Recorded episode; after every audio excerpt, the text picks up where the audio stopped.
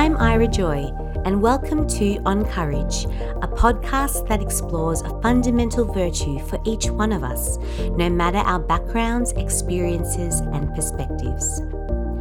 After a career setback, I wrestled deeply with self doubt and fear, eventually realizing that in order to rebuild my confidence, I had to start by rediscovering my courage.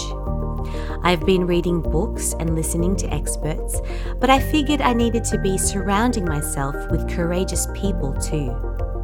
And that's why I'm here with you as you listen today, hopefully on board my mission to learn from creative people who have harnessed the power of courage to find success in their careers and fulfillment in their lives.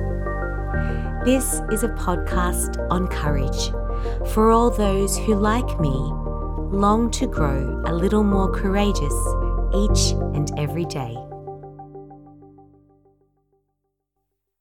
Today's guest is Christie Flora. She's the owner of Floor and Order, a business that's all about helping people better manage their time using a heart centered approach. It was great to chat with Christie and learn more about her leap of faith from the traditional 9 to 5 working life into entrepreneurship. She has so many great nuggets of wisdom about being receptive to the signs around you, learning to listen to your body, managing overwhelm, and just trying new things on your way to living the life that you desire. I hope you enjoy this conversation. Hi, Christie. Welcome to the On Courage podcast. Hi, thank you so much for having me. So, I'm might kickstart by asking you to introduce yourself, just a little bit about who you are and what you do. Great. Uh, yes, well, my name is Christie Flora, and essentially, I'm on a mission to eliminate overwhelm.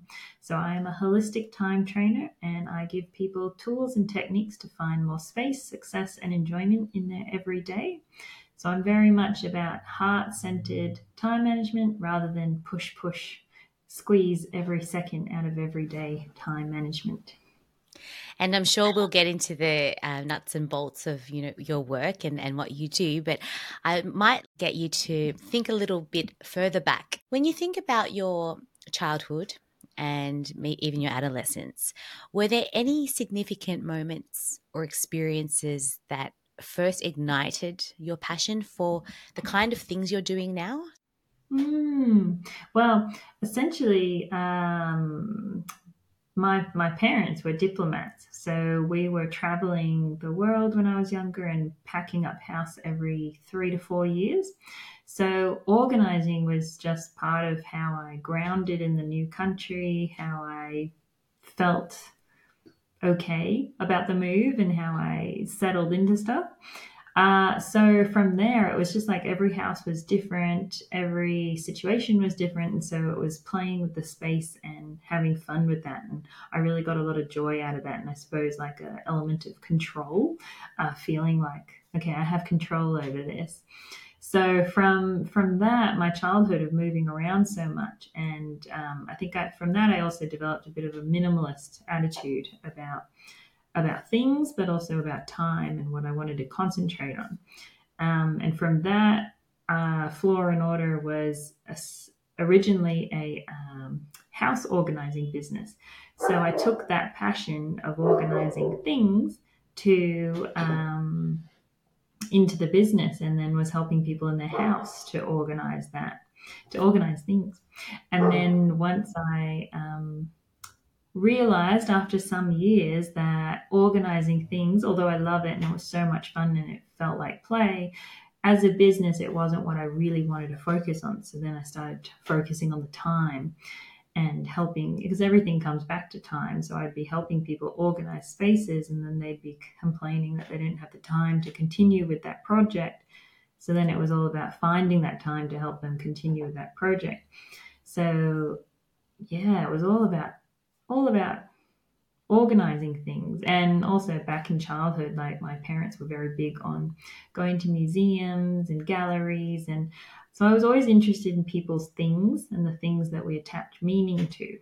Uh, so I think helping people organize things at home, like which is essentially like your personal museum, your personal gallery.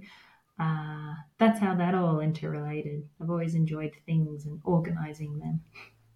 I really love that analogy that yeah, your your home and your belongings are kind of like a museum as well. It's a, a treasure trove mm-hmm. of the things you've collected over time, which is quite beautiful when you think about it that way and and learning to honor those things and respect those things in the way that you, yeah. you live. So, do you think you were quite um, aware of this as a young person, or that's just you thinking about it now? You can kind of um, define more your your sort of your nature, or was it something that you remember being? You know, I'd imagine you were a very organized student and very you know mm-hmm. um, and and clean and orderly at home. Um, but was it something you think you were aware of as a child? I, I don't think I was. Um, I like it was always a way of being for me. It was just kind of who I was. And then when I I was in the federal public service in Canberra, and it wasn't till there that people started saying like pointing out like oh you you're really organized or you fit a lot into your week or your desk is really organized. Can you help me with that? or kind of pointing it out. And then someone had said to me, like, uh, your your ordinary is someone else's extraordinary. So often, what we find, oh, that's just me. This is just how I do things. Uh, someone else is really wishing that they could do that. So that was my ordinary. My ordinary was like, this is how I make sense of the world. This is how I go about doing things. Uh, but for someone else, they were like, oh, I really wish I could do that or I wish I could um, organize like that and I wish my desk looked like that. And so then eventually those sorts of comments started making me aware of, oh, this is actually not quite a common thing. Um, and gave me the courage, I suppose, to to package that up into a service. Hmm, that's really interesting. I think it's that the idea of listening to others. Well, what you've said hmm. there is just paying attention to how others are responding to you to give you clues mm. about about yourself. So I think that's an important thing to note because perhaps we don't not many people do that a lot. Like it's interesting when you said to me that you you started hearing these comments and people giving you sort of hints to you know, your skills and and your gifts i suppose i just wonder mm-hmm. if in my mm. own life if i if i did that enough or you know what you know what was the motivation to pursue certain pathways so for you um aside from that aside from those people kind of whispering things in your ear what um were some other big influences uh, uh, on your decisions to pursue this path and so especially because you mentioned you worked in federal government so mm-hmm. i'd like to mm. know like first what got you into that um, sector and then what mm-hmm. sort of helped you move and consider entrepreneurship wow um, it's hard to package it all up isn't it but essentially when i was when i was younger i wanted to be a vet and then I wasn't very good at maths or science. So then I was like, oh well, can't really get can't really get into that, or it just felt hard. Um, so I kind of went on this sort of spiritual learning of like following, leaning into what feels good, what feels easy. Um, you know, what's what are my strengths? What are my um, yeah skills and my talents? Uh, and then I loved the arts. So went did an arts degree, had visions when I was younger of winning an Oscar for screenwriting. Hmm. Um, maybe got a bit bogged down in in, in like um, the things you hear about, you know, uh, going forth in that kind of career, which you'd you'd know all about. mm-hmm. um, and then and then um, I was in Canberra, which is public service capital of Australia. So uh, fell into that work, and um, and it sounds dramatic, but my soul was dying. My soul was absolutely dying. I, I was just not happy, and um, it was hard to get to work every day, mm. and it was mm. hard to slug through it. And um, I could see a lot of people around me who could fight against that feeling and push it away, push it down. Mm. Um, but I am not one of those people. Not one of my. It's not. It's not part of my personality. So I really, and I encourage my clients as well to think about this too. Like, what feels good? What are you feeling? What are you? What's the? What's the? Um, yeah. What are you feeling in your body? And mm. if it's not feeling good, try something else. Try to um, uh, yeah, find what makes you happy. Mm. And so that was really what pushed me into uh, going to open my own business. So it was it was people giving me these hints, and I was like, oh yeah, okay. And then I came across a newsletter, um, a newspaper article actually, um, about a woman in Sydney who was organizing homes, and I was like, oh wow, that's a job. Mm. Like cool. And then it was just this feeling of my soul was dying and I couldn't do it anymore. yes. And then, uh, yeah. I think, yeah, the dramatic part, I, I understand why you could label it that, but I think it's very relatable too. I think a lot of people feel that way in in the jobs that they land in that perhaps weren't as aligned mm-hmm. to what they really, you know, were passionate about doing. So you know, by that stretch, I think that's that was a good point of awareness for you. As dramatic as it sounds, mm-hmm. it was mm-hmm. necessary because I think that helped shape oh shape the next part of your career journey. You know, it, it gave mm-hmm. you enough of an urgency to say okay enough enough is enough i'm going to you know mm. try something else and do you think that that's um I suppose a big part of your decision like that um, or were you also leaning into the whole following that curiosity and interest about organizing mm. or was it more of you know i have to get out of here and just try whatever it is try something new yeah I think I think the word you use urgency is so good because um, it was, and it's some it's a feeling and a memory I still return to on my hardest days when I'm like, mm. oh, this is hard or like you know no no job's perfect no nothing's perfect. So it's like on those days when it's hard i can put myself back into that memory and just think no this is still better than that or um, you know that yeah. just that urgency. It really was um yeah it was it was a fire that was lit under me that i was just like no i i want to create impact. I want to do it on my terms. Mm. i'm not looking around me and seeing anyone I want to emulate or I don't want mm. that life. I don't want that, you know, that, yeah, I just don't want to keep doing this. So mm. it really was, it was a real fire and an mm. urgency. And that role, you know, um, working for government public service, I, I suppose on the outset, having that stability and finding a role where there is a bit of esteem attached to it right?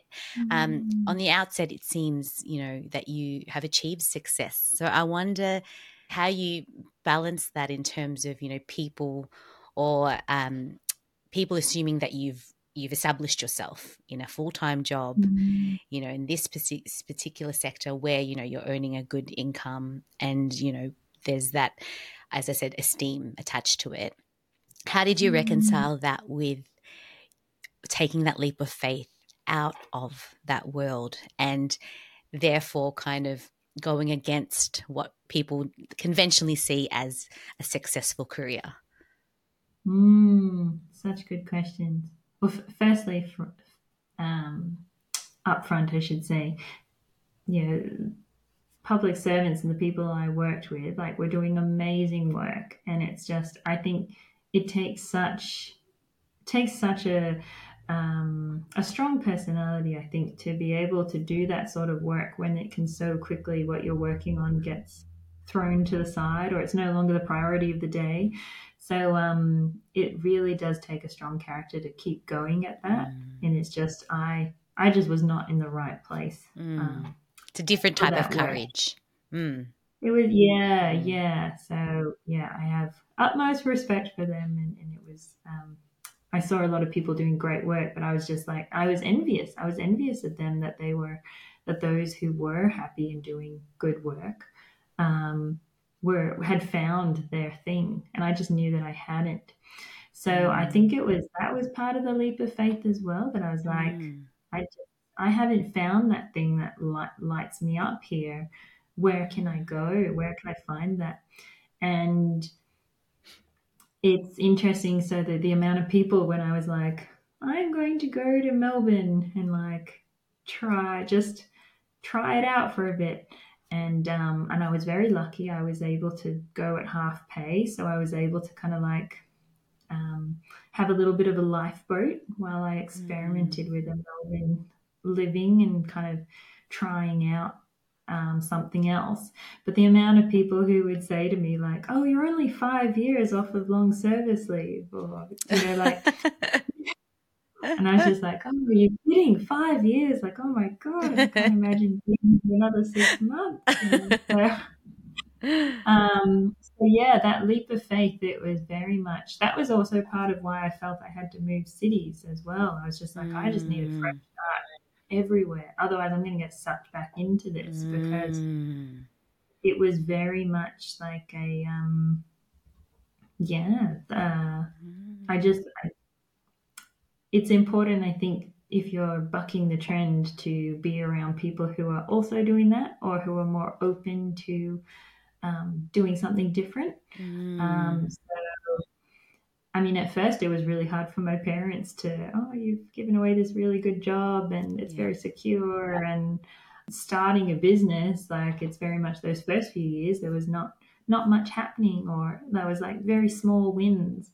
Um, and so then there would be the comments of like, well, when are you when are you going to you know, get a real job or go back or so there was a lot of that sort of okay, I can't hear that or I'm not going to share with you how actually hard this part is because mm. I need that sort of um, chatter. Yeah. When now I can be more honest with my parents about what it was like, but um, yeah, at the time it was it was about surrounding myself with people who who could support that leap of faith. Yes. Um, and yes. um, yeah, yeah, and that was tricky. But yeah, so that leap of faith, I did it very gradually. I I had um, some part time jobs while I was building my business up, finding my feet, and then eventually just cut cut the lifeboats off mm. one by one. And then I was like, here I am. I'm just by myself.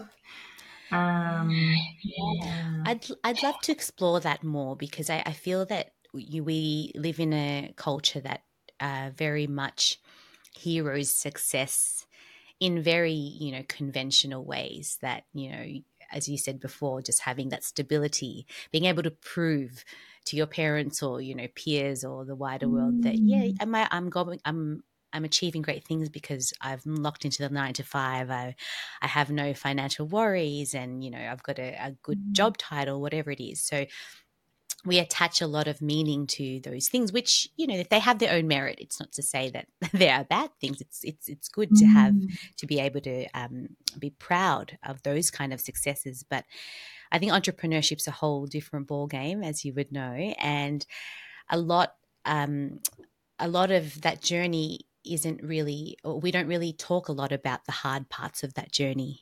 Um, in my mm. experience, I feel we gloss over it and we get to the the success, the wins, and the achievement. So, mm. I'd love uh, for you to be, if you're happy to be open about um, your experiences with failure and mm. you know mm. what um, those hard parts did for you uh, on a personal level mm. and how you navigated it to I guess find that resilience and, and persistence to keep going?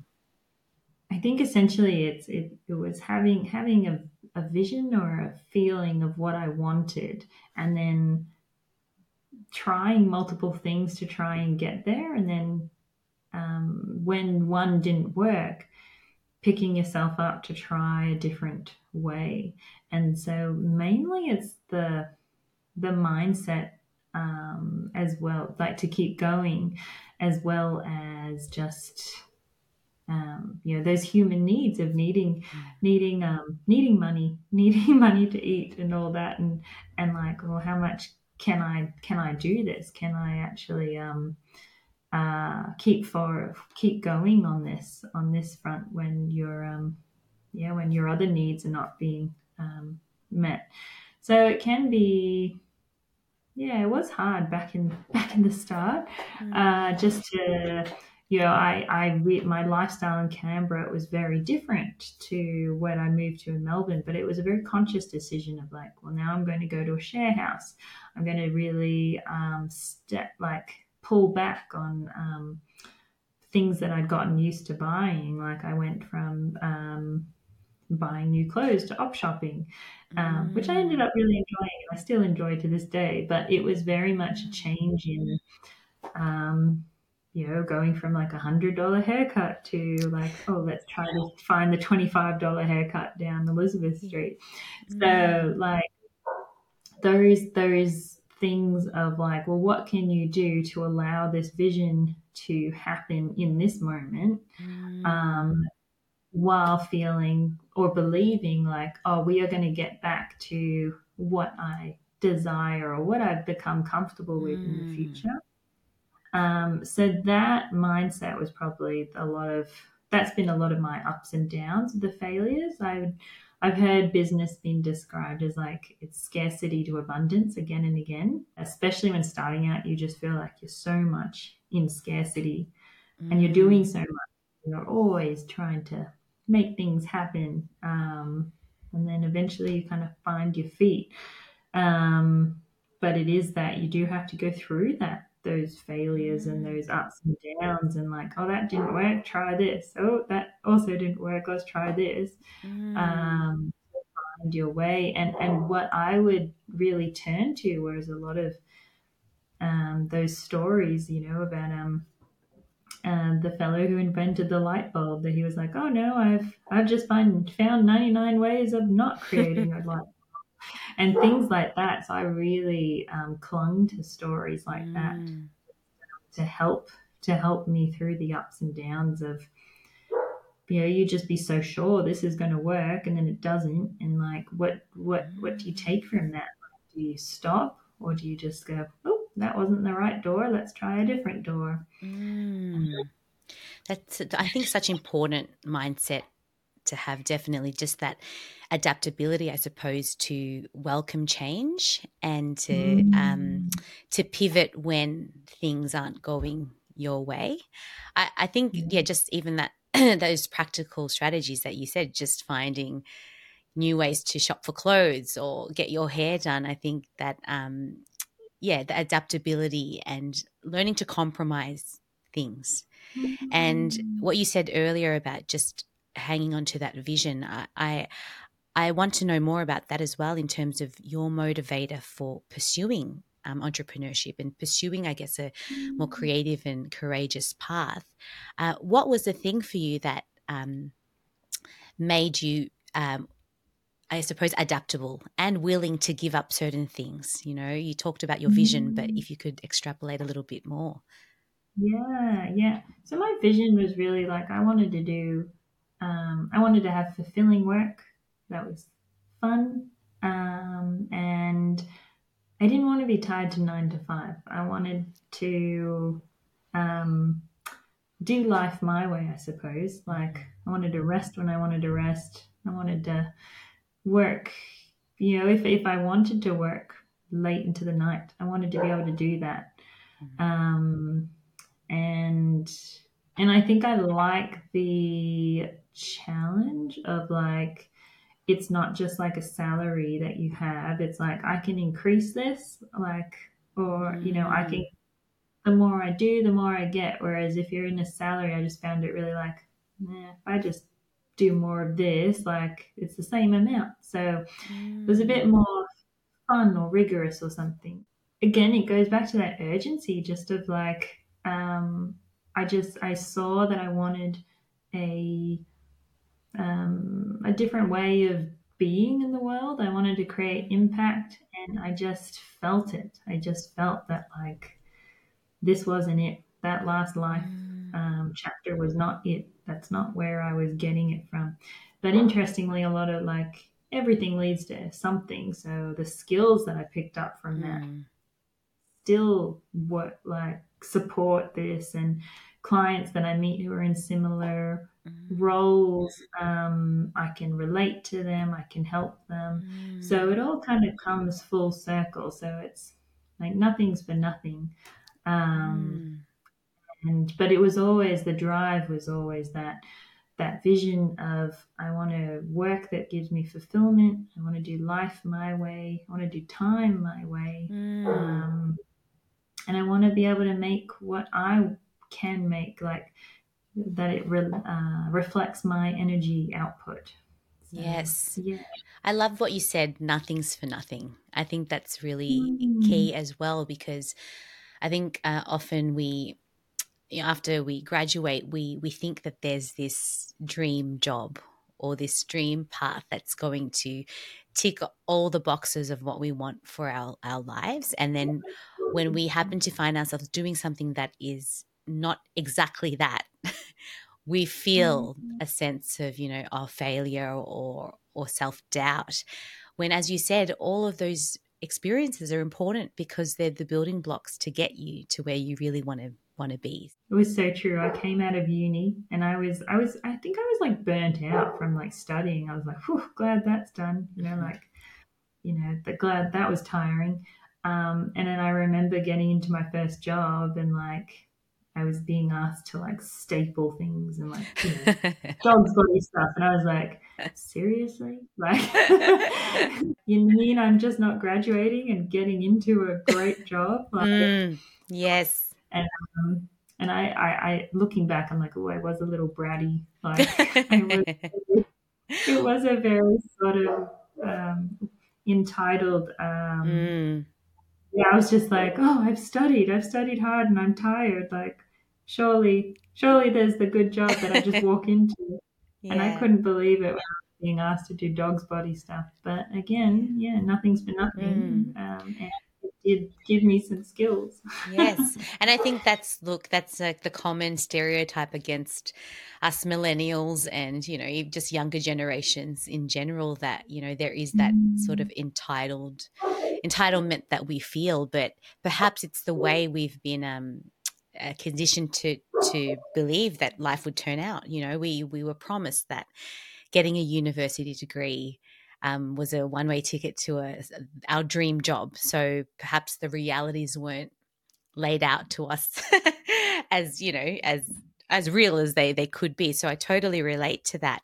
Um, but yeah, learning to I think earn your stripes and having to do that kind of you know menial tasks. I think um, once we uh, open up that expectation that even not just after school or after university but just in life when you're starting something new or you're you're still learning and you're still transitioning perhaps your career that you have to start from scratch. You have to start from the bottom. So learning to i guess maybe humble yourself. Humble ourselves to the fact that we don't know we don't know everything. So, well, I would love to know more uh, about uh, your work because I think it's so, um, you would come across so many uh, different challenges that people face uh, when it comes to taking those leaps of faith or figuring out um, what you want to do in your life. And um, if you could let me know about the kind of people you work with and um, what, you know, some of the different backgrounds and, and how you kind of navigate those early conversations with them. I, I love my work in that there's such a variety of people that come my way. Um, I've had uh, well, public servants. I've had uh, photographers, I've had business mortgage brokers, um, osteopaths. I'm currently working with an OH&S fellow, um, some small business owners. Um, I've worked with a farmer in Tasmania. That was pretty cool. Um, and although there's, there's, there's such a you know variety of walks of life and, and the different um, areas that they're working in. The the problems are generally the same. Um, just that you it's it's prioritizing. It's um, looking at our tools and how they're supporting us, how they're helping us get our life um, in order. And what I like especially is that conversation around making choices um, in this very busy modern world of just like how much there is that we can like um, digest, uh, you know, information wise and all that, um, and how much we can do. So there's like so many people have many a lot of things that they want to do um, like you know i want to do dancing i want to read more i want to open a business i want to do this i want to do that um, and that creates a lot of overwhelm so helping people through that overwhelm and giving them permission to like focus on two things or like you know if dancing is it like focus on dancing um, rather than thinking that they have to do absolutely everything that's that's come to mind because um, mm. even though we do have access to all of this information um, we don't need to do ev- like something with everything that we've come across mm. so that's what i see a lot of it's it's um it's that we're not really taught how to work or how to organize life admin stuff. So I work a lot with people in organizing their work uh, space, digital and physical workspace, uh, looking at their workflow, looking at how to manage their uh, information that's coming their way, how, how to mm. track their tasks. Um, how to how to get everything out of your brain because uh, we've just got so much going on like how can we get everything out so that we're not stressing ourselves in um, trying to hold on with to everything mm. um, and, and putting systems in place to support us so i work a lot with people to to make another a brain extension yeah um, i like that and it's it's obviously the world's changed so much and how we live and work has really evolved mm. over the mm. last, you know, I don't know, 20 years or whatnot with digital advancements. Um, but I, I, think these, as you said, these these challenges are kind of universal and and mm-hmm. doesn't matter your age or your background. But what do you think are the keys strategies that to pass on to, I guess, young people of figuring out, you know, that life admin because it's I don't think it's something that's mm-hmm. top of mind. So what what kind of are the things you usually lead with when you um, consult mm-hmm. your clients? Like what are the simple things that they can do to just first make space for thinking about these things? Um, so first of all, it, it's making sure that you have everything tracked. If you have like if you can envision your next week do you have that written down? Like do you have oh i'm going to the doctor on tuesday or oh i need to go to work um, on these days um, especially for people doing part-time work? Um, have that written down and factor in the commute the commuting time uh, so you you have the reality of actually how much time you have so we're looking at the maths of it. Like, so we all have 168 hours uh, a week, 168 hours a week. Uh, but how much of that is actually already gone, like already used up? Mm. Uh, so making sure that we have that all tracked and that we have have it uh, out of our mind so that you can be like, okay, what's coming up? Because then once you get that out of your mind, then you have this this um, available headspace to think about other things that you want to progress on and that you want to um, turn your attention to. Because I have clients who, you know, they like to do work on some art or they want to study or, you know, whatnot.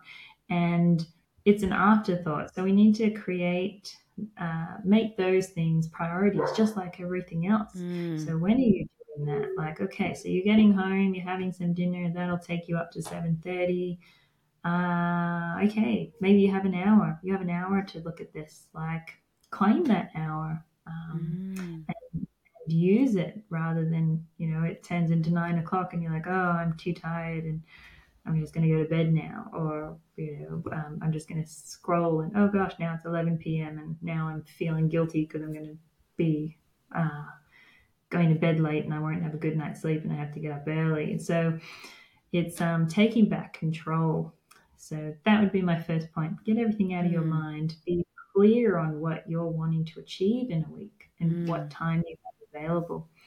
Uh, and use a tool that you trust, like so Google Calendar or you know the Apple Calendar or whatever it is, like make it your your brain extension. Really mm. put your everything in there and really trust that um, I've captured everything that I have going on and my priorities. Mm. Mm.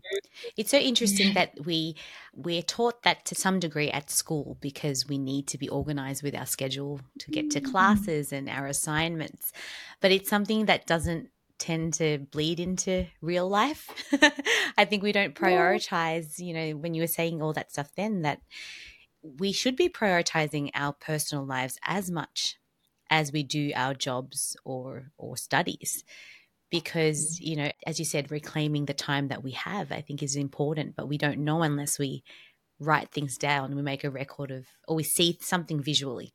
You know even you mm-hmm. just saying the the maths of it that 168 hours a week you know that we that we have like you never think about it in that way and i i do agree that a lot of people a lot of us well i'm guilty as well that time elapses when we're scrolling and just kind of doing mindless activities that it actually takes um, you know something a, a, tangible act to sit down and actually map out your your week and your time. So yeah really important. Um so when it comes to you know actual um achieving um, our goals that we set. Um, I think there's a lot of general inspiration about success and, you know, what it takes believe in yourself and just keep going those kind of you know general um, mm. sort of um, inspirational words but in your own experience as um, now as a business owner and and establishing yourself mm. kind of to work with clients what are some specific and practical lessons you've learned that have enabled you to take action on your goals so as much as you're helping other people with with their goals. For you, Christie, what have what has worked in your journey to help you um, achieve the the kind of life that you've des- you desire? Well, I definitely walk the talk. So um, everything is planned out, um, and and I have time put aside for the different things that I'm working on. Uh, if it's not calendarized, it's not real in in my world. So like, uh, it's just like you know, my, my partner will laugh at me that we talk about something, and I'm like, oh, I'm just going to write that in my calendar. I'm like, of course you are, because otherwise I'm just going to forget it, it's never going to happen. So, um, in in order to like to make my goals happen, and and and that it's um, yeah, writing it out, sketching it out, and breaking those them, well, breaking the goal into parts and getting them into my calendar so that I can um, chip away at it. Uh, so it is very much about yeah consistency, showing up, um, and and doing the doing the work, but also um, yeah making sure that I've got the time put a put aside for those goals. Mm. Making sure that it's there. Mm. And how do you uh, navigate the times where when I, we talked about failure earlier, but just the little self doubts and worries that I know you know entrepreneurs mm-hmm. are facing daily. Um, there was that quote you said before. If you can remind me, the um, scarcity and ah, abundance. Oh yes, well, yeah. Business is scarcity. Business is scarcity to abundance again and again. Again and yes, exactly. Um, another great quote from this conversation. um, but how do you navigate those times when you know fear does creep in a little bit. And mm-hmm. what do mm. you do in those moments to kind of muster up the courage to to keep going according to the goals that you you've set out in your, your calendar and, and, and your vision board? How do you mm-hmm. I, I, guess we all wrestle with it in different ways, but um, what's that like for you?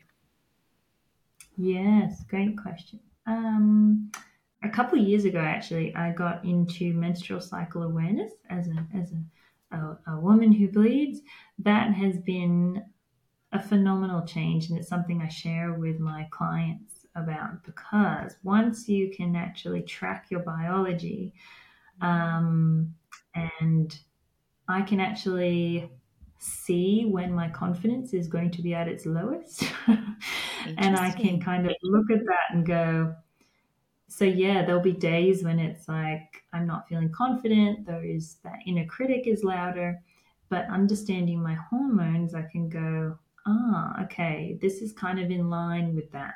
Um, so this is to be expected. So uh, that inner talk is much different to years ago when I didn't have that knowledge. Mm. Uh, so, I mean, even for those who don't bleed, knowing yourself and and kind of observing yourself, like what's happening in my environment, what's happening. Um, did I not have good sleep last night? Did I have too much alcohol? Did I not go running? Why is today more of a like a down day compared mm. to the other days so observing yourself are you not doing work at um, uh, at a time that suits you best compared to other times so really getting to know um, what works for you and what doesn't i mm. think supports that, that that yeah, that inner critic and that stuff that just can flare up and really throw you off course. Mm. But yeah, the menstrual cycle awareness has been huge for me in realizing my confidence and looking at that. And um, I love yeah reading and researching personal development so i got really into um, like understanding about high high sensitivity looking at introversion versus extroversion and, mm. and kind of mm. like really understanding all of that. So um, I have a few tools and a few rituals that when I'm having down days that I can turn to. Um, and sometimes it's simply it's as simple as it's time for a nap or like mm. um, or I need to stop and journal or um, you know and I know I've been talking about calendaring a lot of things but um, even with planning stuff out, you put in buffering time in that, and you're like, well, today's not the day. It's not happening. Mm. I know I've got a week, like a week week's buffer here, so I'm going to move this to into in like well, I'm going to shuffle things down so they still fit, but I'm allowing for this human moment of just needing to stop. Mm. So allowing that space and um, yeah and that's been one of the biggest takeaways for me with menstrual cycle awareness has just been like i don't have like i knew i didn't have to be on all the time and i knew i couldn't be on all the time but that awareness really supported that mm. and has helped with confidence and um, just awareness of that at the end of the day we're all just animals very animal. that that's so true about um, yeah educating yourself about your own body and and not not just your body but that holistic sense of body mind and soul you know knowing the inner workings of who you are i think i, I suppose there's um, a move towards that you know with the wellness movement and people just yeah being more aware of the, the kind of personalities you mentioned before about being an introvert or extrovert, that kind of thing. Mm. I think mm. it really does um, enable you to figure out what works for you. So I definitely think that's a mm. great um, a great uh, piece of advice for for young people because we um, it's not something that comes naturally sometimes like we we're we're so busy with things with with life and now with you know social media and all these other distractions that knowing how we're mm. feeling you know uh, mm-hmm. take, taking the time to to reflect and mm-hmm. even just think. I find that you know we we're in a culture where that's not um, encouraged much because even when we wait in line for mm-hmm. things we have to we have this need to be on our phone or you know wanting to have that dopamine hit some somehow that instant gratification. So i, I really like this idea of consciously thinking about how you feel and what your body's telling mm. you and you know the, the, the ebbs and flows of it. And and, and you said before too um, knowing that you don't have to be on all the time. Again the culture of busyness and um, productivity tends to tends to pressure us too you know? So um, i guess that uh, is very uh, pertinent to you as a business owner as well. I, I feel that way in entrepreneurship that there's this need to always be doing. so how do you mm. um how do you set up your days? I suppose I, am curious about you know what's the ideal day for you? How do you uh, still have you know that uh, future forward thought about how you want to take your business, but then also mm. finding joy in just the moment that you have right now. Mm. Oh, that's lovely. Uh, my ideal day. I like a mixture of um, some some deep focused work and meetings or meetings or client work. So um, it's interesting even even in winter. So I kind of change my schedule winter and summer. So winter at the moment, uh, getting up, just having a really slow morning and enjoying a coffee. Um, and I do my exercise in the afternoon. Whereas in the summer, I like to switch that up. And I just um, being in the dark. Mm. Yeah, I don't like it. So I switched that up. so um, yeah, slow morning, get into work. I like starting work at about 10, um, having um, a, yeah, some time to do some writing and some, uh, I'm better in the morning for that stuff. And then I like the, the client work from about um, just after lunch, about 12.31. Um, yeah, and, and then just that mixture of having some time to, to progress uh, a project or um, or a new offer, and then to connect with clients in the afternoon, and then wrap up and um, see my partner exercise and um, or some friends and yeah that's sort of my ideal day of that balance of a bit of progression on something but then also some like yeah helping others and and the client work reminds me as to yeah why I'm doing what I'm doing. Mm.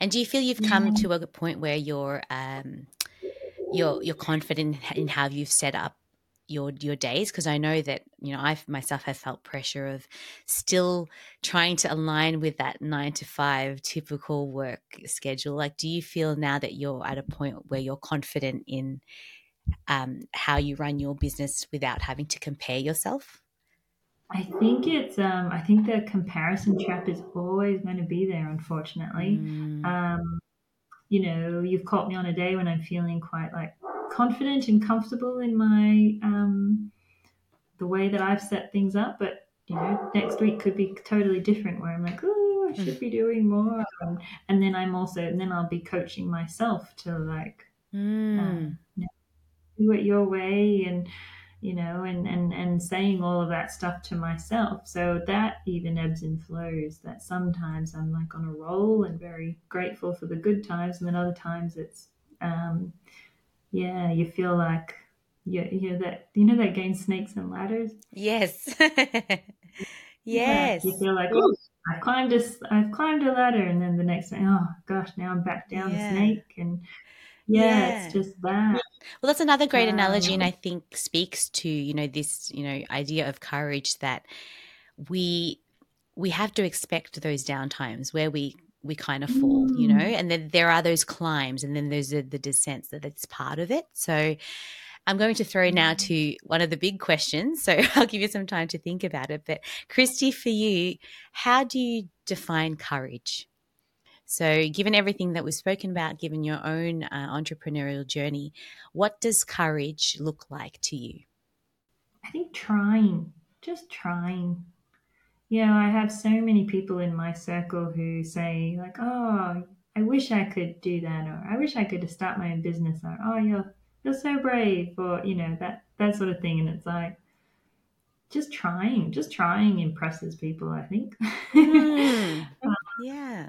So I think yeah. it's just the courage to like admit that oh this isn't what I really want to do.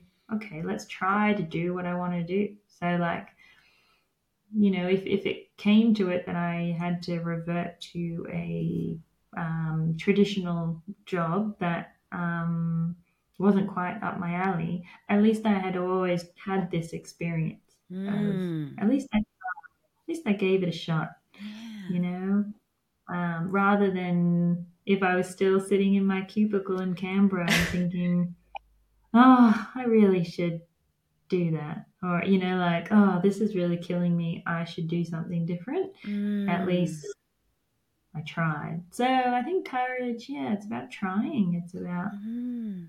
um, making, know, making the effort, making the, yeah. giving yourself the best shot for happiness. I think mm. that's courage. I love that. And Mm. as you know, I've seen like a theme in our chat is that uh, responding to the, the the call, like listening to the Mhm. signs that are kind of around you, whether it's people saying, you know, picking, you know, recognizing gifts that you have, or your inner, your um, understanding your own wants and needs. You know, just being receptive to those, and then taking Yeah. action on action on it. I think you know your um, yeah, those are I think important things. Yeah, just giving it a go, as simple as mm-hmm. as it is, but you'll never know, right? if you don't just just mm-hmm. take that leap of faith. Yeah, so I think that's wonderful. And um if you haven't noticed already, I love a metaphor and an analogy. I'm a bit of a nerd that mm-hmm. way. But another question, and one of the final ones I have for you today is what do you think, if, if we think about courage as being your main course, so your main meal, mm-hmm. right? Plate of courage, what do you think is a good side dish or what pairs well with courage? Whether, whether it's a, another virtue or trait, habit, skill, mindset, whatever it is, what do you believe best complements your plate of courage? Ooh. You can have a few side Curious. dishes. You could have a beverage. Um, Just other other you know um, attributes that I think people, if we harness and we learn to tap into, will will help guide Mm. us um, along the way. Yeah. I think curiosity. Definitely Mm. curiosity. I love that. Being curious in everything, like everything that's presented to you. Where could this lead me? What's the message? Um, yeah, so curiosity, very good side dish. Love it. Um, and oh, now I really want to think of a beverage. yeah, absolutely. Yeah, I think curiosity. Let's Yeah. curiosity. Plate of courage with a side of curiosity. I love it. That is what um, opens you up in terms of you know lear- learning and that whole personal development thing that you mentioned before. It's just Mm. leaning into that and just giving it a go, trying, trying. Mm, Uh, yes. Is there anything else along those lines about building courage and uh, working hard and, and believing in your vision on your road to what success looks like that, that you'd like to share with, with people listening and maybe perhaps particularly young people who might be uh, curious about non-conventional pathways like entrepreneurship or any other creative um, sort of venture that doesn't really have a defined path. You know, what what what else would you like to share with with them? Well, I always thought with, with with with my own business that like, well, no one says to accountants like, oh, we've got too many of you. Like, we're not, you know, like, you know, True. well, no one, no one, no one stops the coffee shop owner, especially in Melbourne, from moving like, oh, we've got too many coffee. Um, like, we're done, thanks. Um, so it you might look around, especially at the start, and think, oh, it's already being done, or oh, I can't, you know, it's already being done. What can I bring? But yeah, you're just you're a different flavor. You're you're a different um, take on it. So just do it. Um, yeah, you're. I always think that in my low days, like, well, no one's no one's telling the accountant or the lawyer that oh, we've got too many of you. So yeah, like it might not. Yeah, my work's not as um, conventional, but yeah, there's there's space for it. There's um, yeah, Mm. there's space for us all. So Yes, Yeah. yes. And that's so Mm. true because we um there are so many similar, I suppose, whether it's, you know, uh, people doing certain work or even companies, brands that are in a similar pocket, you know, whether it's a clothing brand or but we're all coexisting, right? There's a need yeah, there's a need for everything. So that's so true. That's so true. Thank you for that. Christie. Um, I'd like to just, I guess, take this moment just to acknowledge you for for a minute to thank you not only for uh, participating in you know this podcast and and offering all of your insights and wisdom, but just for generally being a person that displays courage. You know, I since we met, I would say uh, a few years ago, maybe five, six years ago. I can't recall exactly, but even just having this um, confident spirit, I think you've got this quiet, confident spirit um, in you. I think that's why we we connected at that event, and you were just so easy to talk to.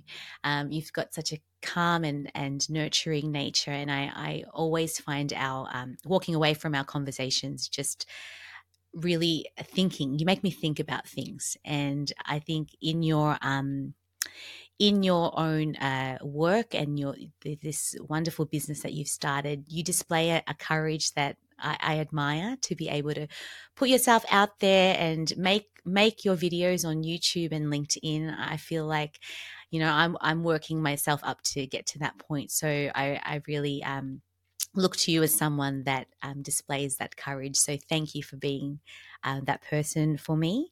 Um, and you've always just got a, such a positive attitude to, to things, um, and, and in, a, in a mm-hmm. way that isn't overwhelming but just i can i can feel it in you when we chat and i'm sure the listeners will find mm. that this this general um, optimistic nature that you have so thank you for um, sharing sharing uh, your story with us um, and I'd like to throw to you now. Is there any um, uh, project that you're working on that you'd like to share, or where where can people connect with you and find you online? Well, I am on www.florandorder.com. So it's F L O R A N D O R E. Um, uh, my website, I've got the blog posts up there, and um, and on Instagram as well. I'm I'm big on Instagram, but yeah, uh, happy to chat with people. I do like tailored coaching sessions with people, so um, open to discussing whatever people might need, really. But um, thank you so much for that lovely segment and and um, you're you're so sweet. So thank you so much. That was really really made my heart feel full. well, Christie Flora, it's been a pleasure.